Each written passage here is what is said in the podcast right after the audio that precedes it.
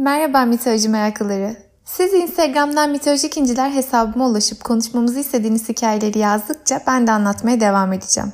Bugün gökyüzünü sırtında taşıyan Titan Atlas'ı konuşacağız. Hikayemizde yer alan başlıca kişiler Atlas, Perseus ve Herakles. Kendilerini kısaca tanıyalım. Atlas, anne ve babası Titan olan bir Titan. Güç ve dayanıklılık Titanı. Perseus, Zeus'un yarı tanrı oğullarından. Hatırlarsanız Medusa'nın kafasını kesen kahraman. Herakles de yine Zeus'un yarı tanrı. Bizim Roma mitolojisindeki adıyla Herkül diye bildiğimiz çok güçlü bir kahraman. Hikaye şöyle. Titanlar ve tanrılar aslında aynı aileden gelirler. Hepsi Titan büyük babaları Uranüs ve onun oğlu Kronos'un soyundan. Ancak yapıları gereği ayrışırlar. Güçlü Titanlar Otiris dağlarında yaşarlarken tanrılar Zeus önderliğinde Olimpos dağında yaşarlar. Atlas da bir titandır ve Otiris dağındaki titanları örgütler Zeus önderliğindeki tanrılara karşı ayaklanmalarına sebep olur. Savaş 10 yıl boyunca sürer ve çok büyük çatışmalar yaşanır. Tanrılar güçlüdür ancak titanlar hem dev gibi hem de çok güçlülerdir.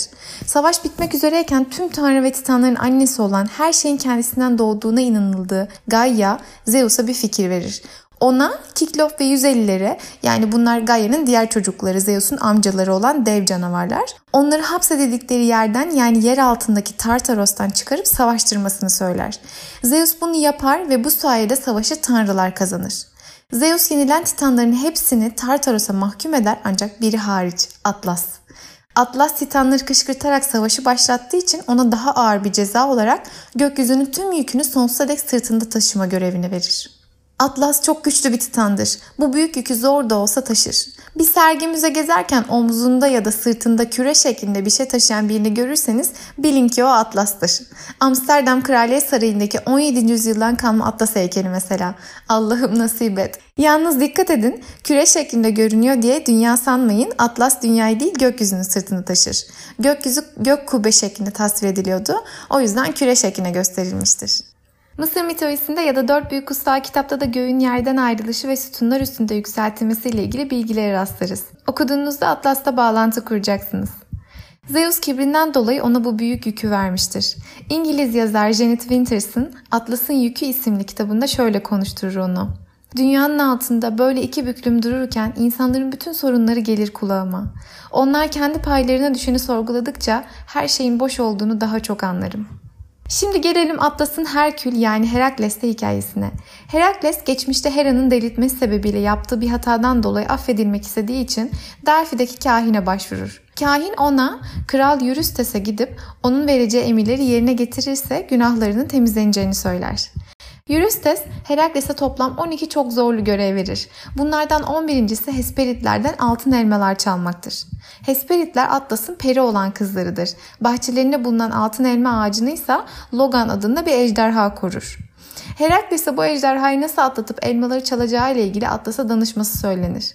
Herakles Atlas'a durumu anlattığında Atlas Hesperitlerin kendisinin kızı olduğunu ve eğer Herakles sırtındaki yürü biraz alıp taşırsa gidip bahçeden kendisi için birkaç altın elma getireceğini söyler.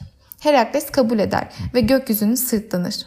Atlas gidip kızlarını görür ve bahçeden birkaç altın elma getirir. Ancak döndüğünde tekrar o yükü almak istemediğine karar verir ve Herakles'e onu geri alamayacağını söyler.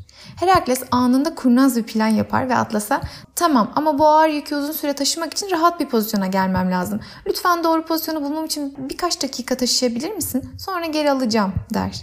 Ve Atlas gökyüzünü geri alır almaz Herakles elmaları da alıp oradan kaçar.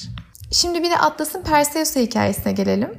Perseus Medusa'yı öldürdükten sonra bir gün yolu Atlas'ın bulunduğu yere düşer ve Atlas'a ben Zeus'un oğlu Perseus, canavar Medusa'yı öldüren kişi der ve kendisine konukseverlik göstermesini ister. Atlas hem Zeus olan hıncı hem de kibri sebebiyle senin gibi ölümlü birinin güçlü Medusa'yı öldürdüğüne inanacak kadar aptal mıyım? Hemen topraklarımı terk et diye bağırır. Bunun üstüne Perseus Medusa'nın başını sakladığı yerden çıkarıp Atlas'a gösterir. Atlas hemen orucuklu taş kesilir ve bir dağa dönüşür. Dağın tepesi gökyüzünü taşımaya devam eder. Bu dağ bugün Kuzey Afrika'da Fas, Cezayir ve Tunus'tan geçen Atlas Dağları'dır. Ufak bilgi vereyim. Atlas gökyüzünü sırtında taşıdığı için denizciler ve çiftçiler yıldızlara ve gökyüzüne bakıp tahminlerde bulunmaya çalışırken Atlas'ın kendilerine yol gösterdiğine inanırlardı. Tüm bu hikayelerden sonra siz ne düşündünüz? Sizce Zeus haklı mıydı Atlas'ı cezalandırmakta? Atlas koca bir yıkım getiren bir savaşa mı sebep oldu yoksa sadece kendi halkın değilliğini mi istedi? Kim Atlas gibi dünyanın yükünü omzuna taşıdığını hissediyor? Peki ya bu yükü taşırken herkesi duyan ve her şeyin boş olduğunu anlayan Atlas'a ne dersiniz? Ya onun dediği gibi her şey boşsa? Kurnazlık yapıp yükünü Herakles'e kilitlediğinde kızdınız mı Atlas'a? Yoksa uzun zamandır bu yükün altında ezildiği için hak verdiniz mi ona? Aslında Atlas'ın bunu baştan kötü niyetli şekilde planlamadığını, gerçekten elmaları getirdiğini, ancak o ağır yükü tekrar sanacağı sırada yapamayacağını hissettiğini fark ettiniz mi? Sonra da zaten saf saf Herakles'e kandı. Peki ya Perseus'ta olan hikayesi? Aldığı cezaya rağmen hala devam eden kibirinin başına ne işler açtığını göstermiyor mu? Şimdi kendimize dönüp bakmanın zamanı belki de. Biz ne tarz kibirler taşıyoruz? Bu kibirler başımıza ne işler açıyor? Bizi Atlas gibi yalnızlığa ve yalnızlığın ağır yükünü sırtlanmaya nasıl sürüklüyor kim bilir?